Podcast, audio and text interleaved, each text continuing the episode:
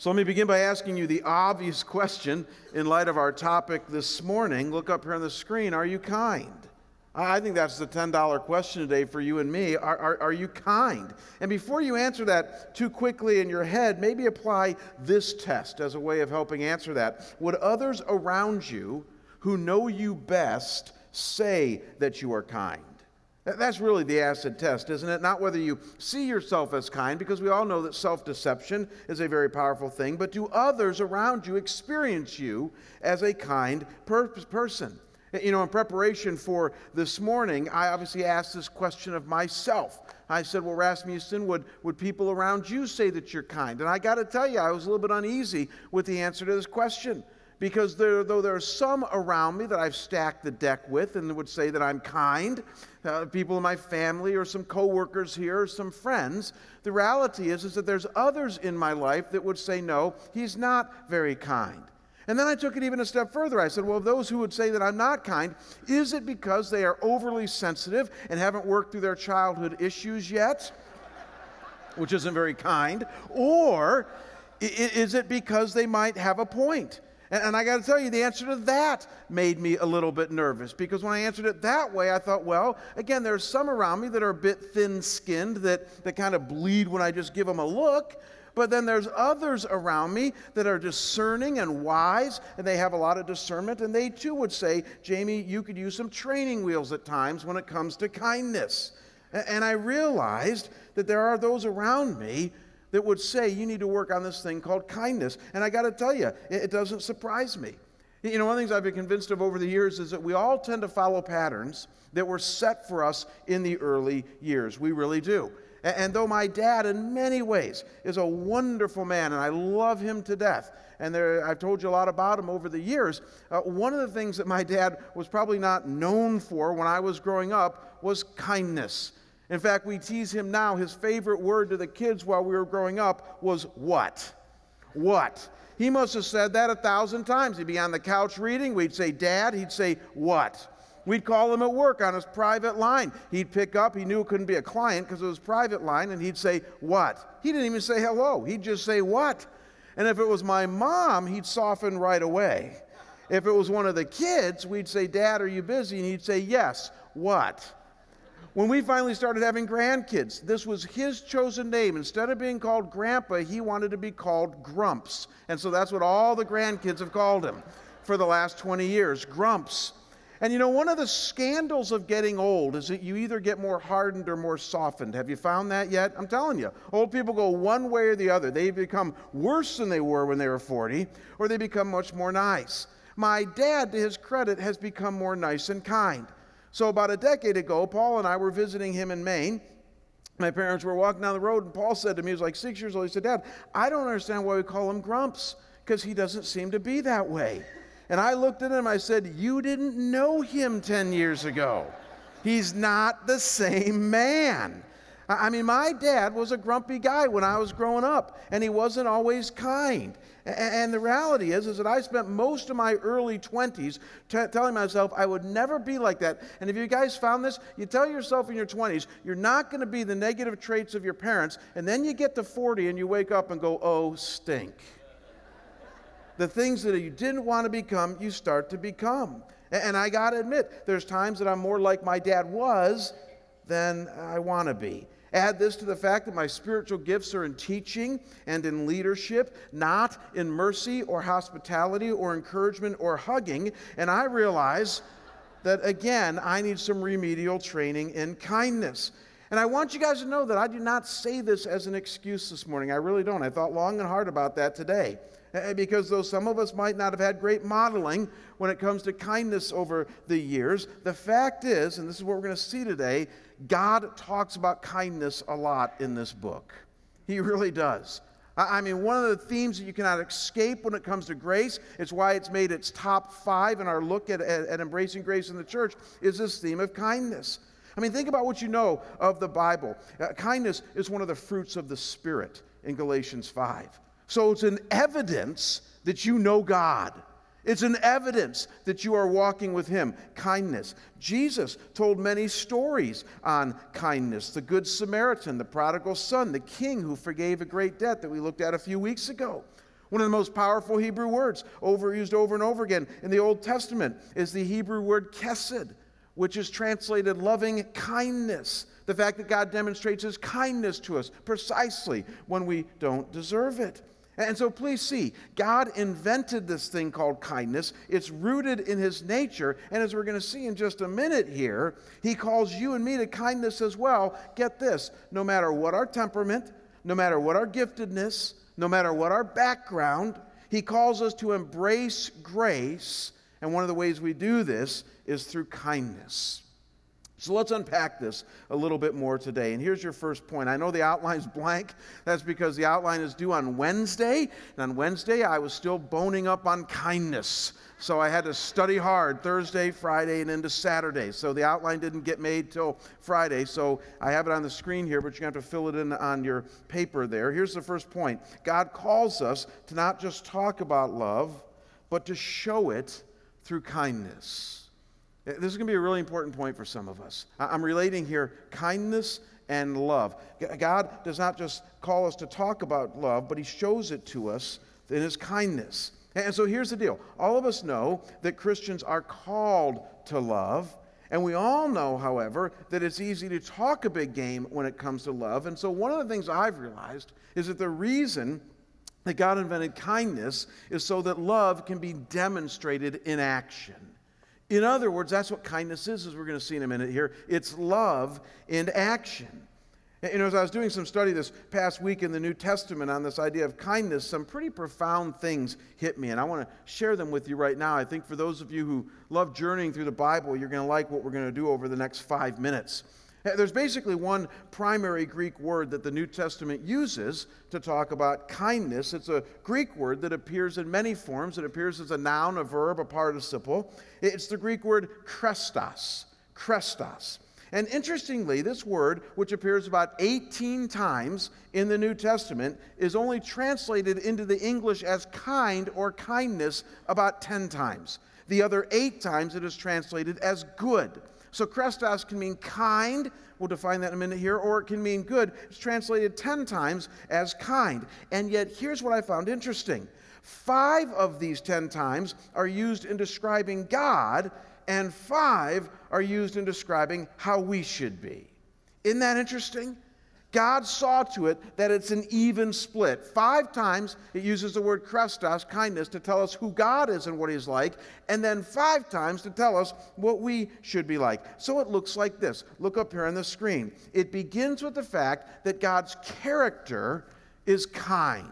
That's what the Bible makes clear. Three times using the word chrestos, it tells us that His character is kind.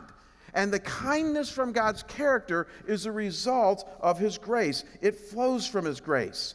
So it's Luke 6, verse 35. He, God, is kind to the ungrateful and evil. Why? Because He shows grace. Ephesians 2 7, so that in the coming ages he might show the immeasurable riches of his grace in kindness toward us in Christ Jesus. Interesting. Grace in kindness. And then Romans 11, verse 22. Note that then, then that the kindness and the severity of God, severity toward those who have fallen, but God's kindness to you.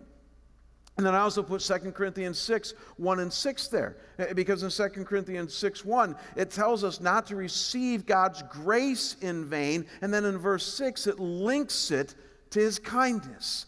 And so all of a sudden we start to put together here the fact that the Bible communicates to us that God's character is one of kindness. Before he even does anything, kindness is built into who God is and it flows from his grace.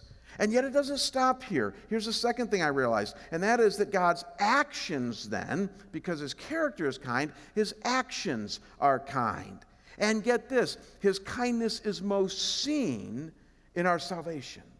The fact that he has given us in Jesus, uh, us Jesus Christ, the Bible describes as a sign of God's kindness. So it's Titus 3, verse 4. But when the goodness and loving kindness of God and our Savior, of God our Savior appeared. When the goodness and loving kindness of God our Savior appeared, that's talking obviously about Jesus. So when Jesus appeared, God said, That's my kindness. Romans 2, verse 4, many of you know this verse. Or do you presume on the riches of his kindness and forbearance and patience, not knowing that God's kindness is meant to lead you to repentance? So the fact that God gave us the gospel, he says, is a sign of his kindness. It's his action toward us that shows us his character of kindness. Uh, so notice there, five uses of the word chrestos, five times there. It tells us about God's character, about his actions, and describes them as kind to us. Now, notice the third leg of this journey, how the other five uses of chrestos appear, and that is in our call then to be kind. Isn't this awesome? And, and our call to be kind, now don't miss this, flows from God's character and from his actions. The fact that he is kind to you the fact that He is kind in and of Himself, the fact that He has saved you and me, the fact that He has given us Jesus and His grace, and in that is His kindness. The Bible says, Now you all be kind to one another. And I got to tell you, it's all over the place in the New Testament. 1 Corinthians 13 4, love is patient, love is kind. 2 Corinthians 6 6, and listing a bunch of things that you and I need to be. It says purity, knowledge, patience. Say it with me kindness. Galatians 5 22, but the fruit of the Spirit of lo- is love, joy, peace, patience. Say it with me kindness. Colossians 3, verse 12, put on then, as God's chosen ones, holy and beloved, compassionate hearts. Say it with me kindness. And then Ephesians 4, 32, it says, be kind to one another so, all those one another passages, kindness finds its way into those as well. You can begin to see how God wants this to work. He is kind and good in his character. He demonstrates his kindness to us in giving us Christ. And from this, then, he says he wants us to be like him and to be kind to those around us.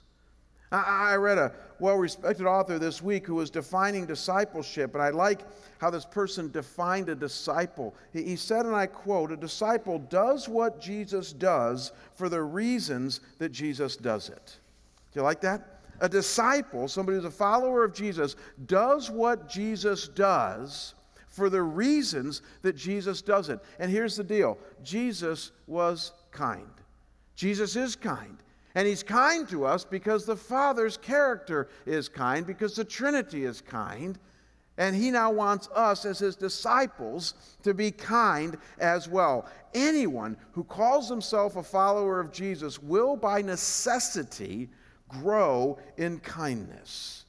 It's in God's character, it's in his actions, and by, results, by result, then, it's to be in us. Now, I know how many of you think. You're thinking, well, Jamie, up to this point, that's been a good review. You haven't really told me anything I didn't already know. You just made me feel more guilty for what I'm not. And I get that. And so the question you and I need to wrestle with is that if it's true that God wants all of us to display or to have in our character and our actions this thing called kindness, then what precisely is kindness? Right? What exactly does it mean to be kind? I mean, it sounds like such a simple question, but I'm not sure we could define it in such a clear way as to be able to repeat it to those around us. I've already hinted to a definition in our statement here in the first point in suggesting that kindness is love demonstrated, that it's love shown in a tangible way, but I want to even be more clear with our definition of kindness. So look up here on the screen. Here's a good definition of kindness, and that is that kindness is actively extending good to others. If you've ever wanted a good working definition of kindness, this is it. This is it. It's actively extending good to others. So check this out. It, it goes beyond saying that you love another person, because it's easy to talk, and it tangibly shows love to another person. And, so kindness is seen in how you speak to another person. It's seen in how you respond to their goofiness. It's seen in how you treat them in your actions. It's seen in how you treat them in your reactions. Please don't miss this. It's going to be very important for us today. Kindness, by its very definition, is an action word. It is only seen in one's actions and how you treat another person. of which, if it is not seen, no matter how good your heart might be, there's no kindness. Kindness, by its very definition, is an action word.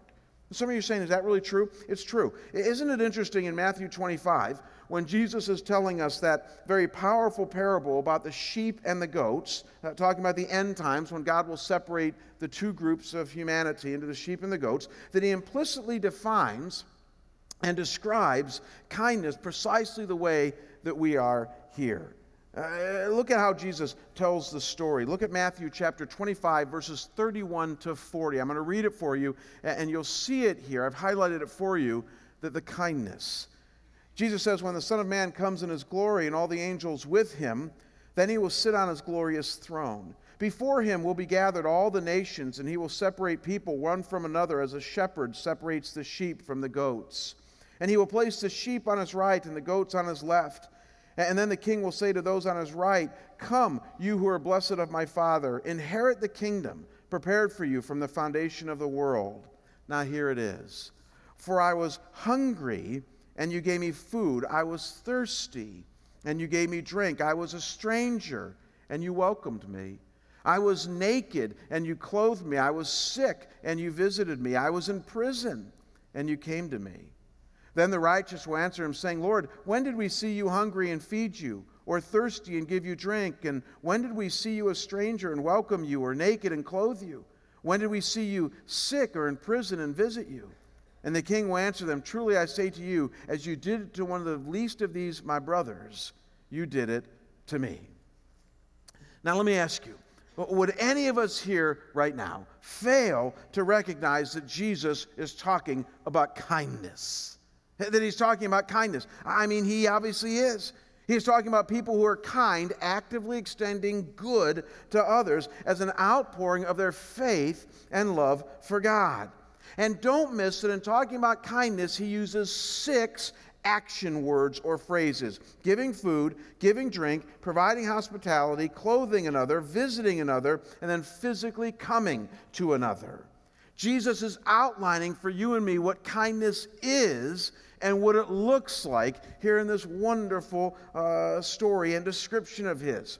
And so, by defining and describing kindness this way, Jesus is obviously making clear that this is what his followers are to do, how they're known and recognized, how they exhibit kindness, actively extending good to others.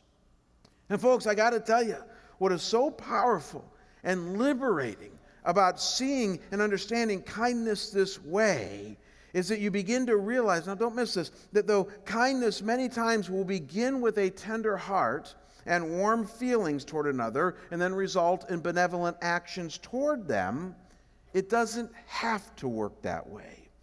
In other words, if you've been tracking with me so far this morning, you will have picked up that kindness is all about how you act toward another, how you treat them, this actively extending good to others, and though it might involve good feelings on the inside, and this is the way it is to work the majority of the time, it doesn't have to. And that's what makes kindness so powerful and unique. Kindness, in its essence, is an action toward another person, and its power is that it's a choice that you and I can make in any given moment of any given day to be kind or not, regardless of what our feelings are telling us. So you and I can be kind to another person even when our feelings haven't caught up yet. We can choose kindness, your actions toward another person, even when your emotions are stuck in neutral or even going in reverse. And this is what makes kindness such a powerful and liberating thing, and quite frankly, unlike many other traits found in the Bible. I mean, think about it. This is what makes kindness so different than joy, doesn't it? You can't have joy without joyful feelings. You really can't. I mean, I know some people who try to say they can. They'll say, I'm really joyful today. I'm like, well, it doesn't show. It's like you don't seem to be joyful. I mean, how's that working for you? How do you have joy without joyful feelings? Or peace? How do you have peace without truly resting internally in God? You don't. I, again, I know people try to say it, don't you know? They say, I'm, I'm at peace today. And then they go out and spend money they don't have. I'm at peace today, and then they go, they go treat people in ways they shouldn't treat them. And they make bonehead decisions. And I go, well, it doesn't seem like you have a lot of peace inside of you right now. You see, the way many of the fruits of the Spirit work is that you're going to have corresponding feelings that come with them that tell you that indeed that's happening in you. But kindness works a little bit differently. It's good to have feelings with kindness, but kindness, by its raw definition, is extending good to others. And by its very definition, it's not a feeling, though it might involve feelings. It's an action, it's a choice. And the cool thing is, is that you and I could choose to do this, whether our feelings are catching up or not. So this happens to me almost every day. I got to tell you, I mean, staff really have been teasing me a little bit, saying, You're going to speak on kindness? Like, doesn't your hypocrisy stop somewhere? And, and, and, and that's not a very kind thing for them to say. I agree with you all. We need to pray for our staff. But, but the reality is, is, that, is that they're right. I, I'm telling you guys, I battle every day this thing called kindness. I mean, I try to watch my P's and Q's, but I, I battle it every day. I, was at Mayo uh, two weeks ago with my wife, Kim. She was getting gallbladder surgery. She got her gallbladder out, and uh, they've come a long way with gallbladder surgery. When my mom had it done, it was a she was in the hospital for five days. She was laid up for six weeks, and now they get you in and out in a day, even though it's still major surgery. And uh, you recover in about seven to ten days, which Kim has, and we've been very thankful for that. But it was a long day. We got there at about 8 in the morning, and if you've ever done an outpatient surgery at Mayo, they got it down to a science. And so we were in there at 8, and they give you a little number as they wheeled Kim away, and they gave me a little number. And then there's a board there that, that, that kind of tracks you through the whole thing. Like she's in pre surgery now, she's in surgery, she's in the recovery room, and you can track her, kind of like Domino's does with making your pizza. You can track her online, you know, of how she's doing. And really, and, and, and it's a very, very nice and workable system. And, and so we got there at 8 o'clock, and I, and I prayed with Kim and saw her off, and then I started my, my wait. And for some reason, her, her, her, surgery took a little bit longer. The surgeon finally came out and told me that, but he said everything came out great. Everything's fine. We'll know in a few weeks if, if it's helped some of her symptoms. And, uh, and, and he said, you know, they should be calling you soon to go back and see her. Do you see where I'm going with this? He said they'll be calling you soon. I heard him say soon. And, and I'd already been waiting there for about three hours. It's about 11 o'clock in the morning. And noon hit, and 1 hit, and 1.30 hit. And, and for those of you who know me, I'm, I'm starting to get hot. I mean, I, I don't mind waiting for four or five hours, but I'm starting to get a little bit hot as I'm sitting there and I'm watching everybody else go back to see their loved ones except me. And as I'm getting hot, I'm thinking to myself, well, should I go up and say something? And I thought if Kim was here, she would say, No, you do not go up and say something because you won't say it nicely. You don't go up and say something. So I refrained. I didn't go up and say anything. I did walk by a couple times, and the nurse smiled at me. I smiled back, and you know, thought hint, hint, you know, and went to the bathroom and things like that. And so I finally sat there and, and, and, and I even thought, you know, do I go play the pastor card? Wouldn't that just embarrass all of you? Don't you know who I am? You know, I mean, that type of thing, and that never works. And so finally, at about 2.30, they call me back and they say, well, Mr. Rasmussen, you ready to go back and see your wife? And I said, thank you. And as I was following the nurse back, this is a true story, she looked back and she said to me, we've been talking about you. And I thought to myself, get in line. I got an entire church that's been talking about me. She said, We've been talking about you. And I said, Oh, yeah, what have you said? She said, We are just so blown away by your patience. That's what she said. I said, Yeah, it's in my nature. That's me. I'm glad you noticed. No, you know what I thought? I thought what any of you would have thought. I thought, thank you, God. Thank you that I didn't say anything. Thank you. Now, here's my point I was kind for those three hours. I was kind. And yet, did I feel like being kind? No. Did everything in me want to not be kind? Yes. Was I wrestling with it during those three hours? Yes. But interestingly, all the nurses saw me as kind. And if truth be known, I was. Because kindness is not always in how you feel, kindness is how you act. At that night, we had to go back to the emergency room. They messed up in the uh, post operative thing. They forgot to do a couple of procedures, and so we had to be back in the emergency room, and it was clearly their fault. But Kim, who, who, who like, you guys know her, she exhibits kindness. I mean, she, I'm, I'm like the anti Kim. I mean, my wife is kind.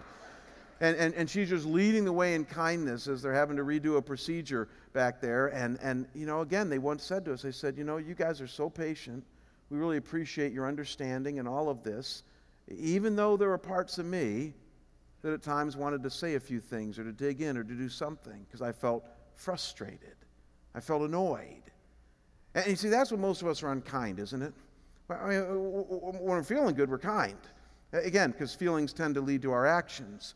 No, no, we struggle with kindness when we're annoyed, when we're frustrated, when we're impatient. And it's right then where God says, okay, you're not feeling it. I get that. But, but you have a choice. You have the Holy Spirit who lives inside of you. Go with Him. Choose kindness in this moment.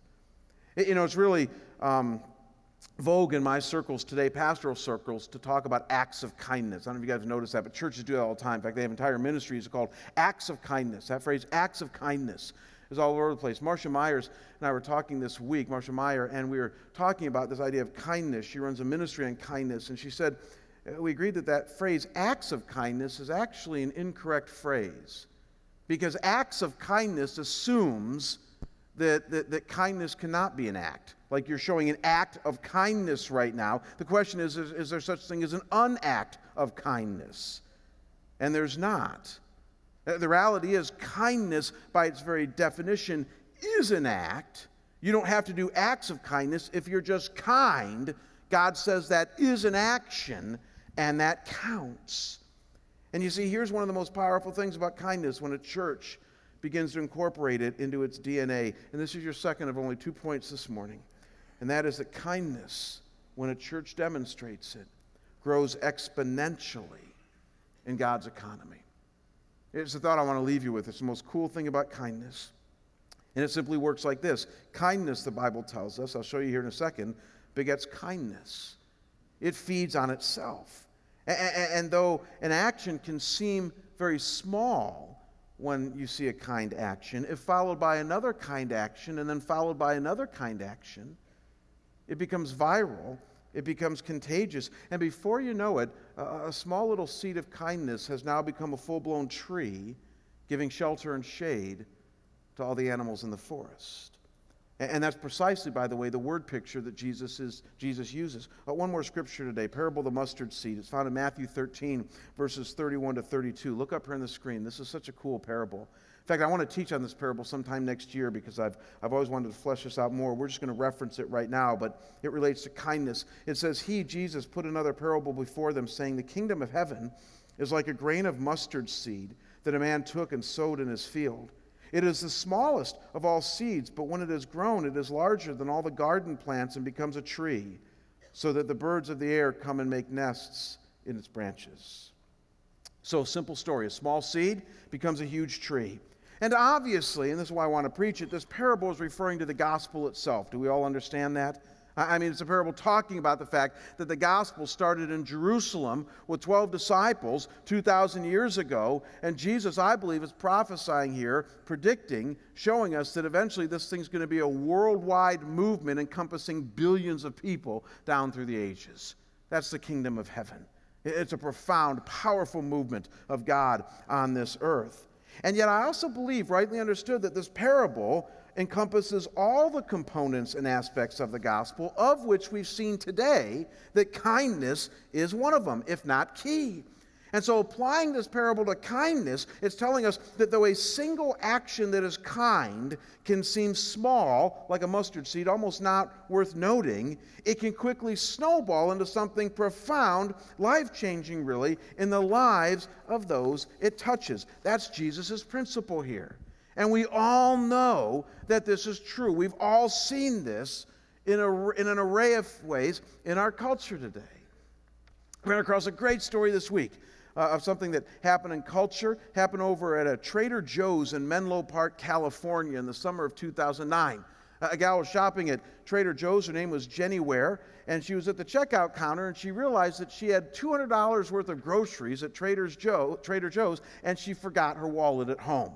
And so she was all embarrassed and tried to get out of the line and all that. But the gal behind her, named Carol, saw that she couldn't pay, and she said, You know what? It's okay. I will pay your bill. And if you want to pay me back, that's fine. But if not, let's just get you on your way today. And so she paid the bill of $207.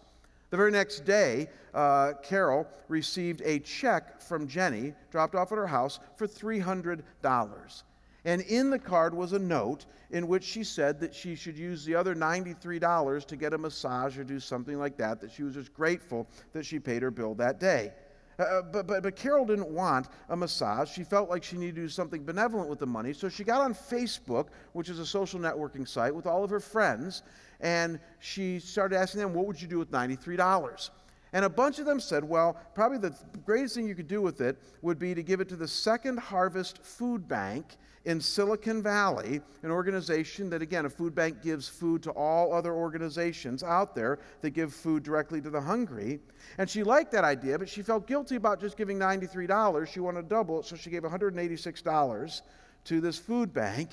And all of her friends on Facebook saw this, and then it went viral. It's now known today as the $93 Club and it's like thousands of people who've decided to give $93 to the Second Harvest Food Bank. And between 2009 and 2010, over $100,000 came into the Second Harvest Food Bank uh, from people who joined the $93 Club. Just a small seed of kindness exponentially grew in this situation. And we all could tell similar stories like that. Now, here's my point this is obviously an example simply from current culture. How kindness can be viral and grow exponentially. Now, here's what I want you to do I want you to imagine what would happen if the Holy Spirit and the church got a hold of this, if the church began overdosing on kindness. I want you to imagine what would happen if five 5,000 adults who call Scottsdale Bible Church their home, more than that actually, it's 5,000 average attendance, were to start practicing kindness more on a regular level. Three things that I thought this week would happen. First, tangible needs would be met in profound ways, both inside and outside the church. I mean, we would turn Jesus' cup of cold water, talked about in Matthew 10, into a full blown meal. We would. Uh, uh, we would truly be a church that would be known for caring for its own, and as we're going to see in our next series, caring even for the community out there. As many of you know, I sit on the board of uh, food bank, St. Mary's Food Bank here in Phoenix, very, very large food bank.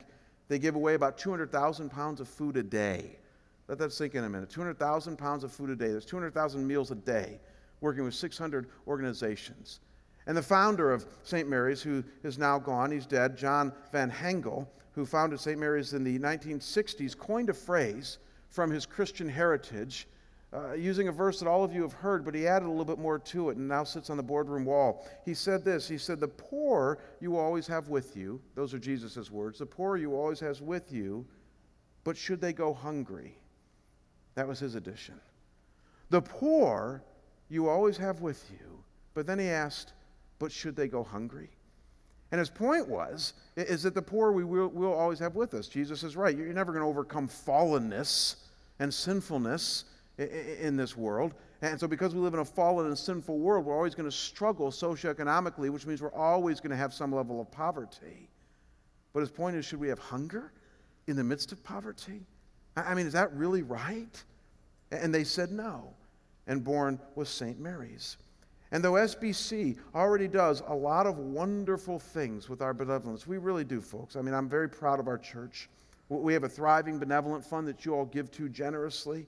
We support 500 children in Tanzania. We work with Phoenix Rescue Mission and neighborhood ministries down in the city. I mean, we do a lot. There's always room for more. Or, or to use the, the, the, mustard seed analogy, the tree could always get bigger, amen? The, the tree could always get bigger. And I think there's room for us as a church to be more kind. And when we do, tangible needs get met. Second thing that happens when kindness infests a church is that richer relationships develop. Now, now, I'm really excited about this one. As we learn to be kinder to each other, kinder in the way we speak, kinder in what we do, I'm telling you, relationships explode. I mean, just ask yourself if you're not convinced this question when someone does something kind to you, do you feel closer to them or repelled by them? Obviously, you feel closer to them because kindness draws another person in. I believe kindness is one of the unsung heroes in forging deeper relationality in the church. It heals a lot of wounds. And then, thirdly, and probably most importantly, churches that overdose on kindness develop a deeper spirituality in and with their body. It's true. I, I, mean, this is precisely what Jesus was getting at in his parable in Matthew 25 that we referenced earlier. He said that when you did it to the least of these, my brothers, you did it to, to me, meaning him. And, and so get this kindness actually has a direct link to our growth in Christ. Many of us don't see it like that. We really don't. We think kindness, what's the big deal? Like the $93 club. I mean, you know, anybody can do that. But as a believer and follower of Christ, he says that when you give a cup of cold water in Jesus' name, when you provide tangibly kindness to another around you, it does something in your spirit. It does something between you and God. You're doing it to Him, you're doing it to God, and you grow strong. Churches go, grow strong from kindness. And so, again, going back to our parable of the mustard seed, when a church begins planting seeds of kindness, the result will be a full blown tree that meets tangible needs, that has richer relationships, that has deeper spirituality. Maybe look at it this way kindness is a triple threat to the kingdom of Satan. It is. It's the perfect storm Satan doesn't want. Because he doesn't want us to meet tangible needs. He doesn't want us to have richer relationships, and he doesn't want us certainly doesn't want us to grow closer to God. So I began today with a question. And the question was Are you kind? Here's the question I want to leave you with What are you going to do with this today? What are you going to do with it? I, I just hope that what all of us would do is just try to be a little kinder this week. In fact, maybe even more practically, maybe pick one or two people in your life who you're having trouble being kind to and say, God, I choose kindness for them this week. I dare you to do that. I choose kindness. You won't feel like doing it. Your feelings might take a few months or longer to catch up, but you can choose kindness. And in the hands of God, that's a powerful thing. Let's pray. Father, I thank you that uh, you've called us as a church to this thing called kindness. And Lord, I admitted right up front that um, I got hypocrisy written all over my forehead on this one. And yet, Lord, we can't escape the call that you give us to demonstrate more and more kindness to those around us. That's how love is defined. And so, God, I pray that as we hear that call, as we respond to that call and choose that this week, that God, you'd help us to do that. When we fall, help us to be gentle with ourselves, kind to ourselves, and realize the forgiveness we have in Christ, but then help us to get back up, repent, and be kind. And God, use the kindness in our midst. Use the kindness to build your kingdom, to build a beautiful tree from a small seed that breathes the love and grace and truth of Jesus Christ. We'll give you praise for what you do. We pray this in Jesus' holy and precious name. Amen.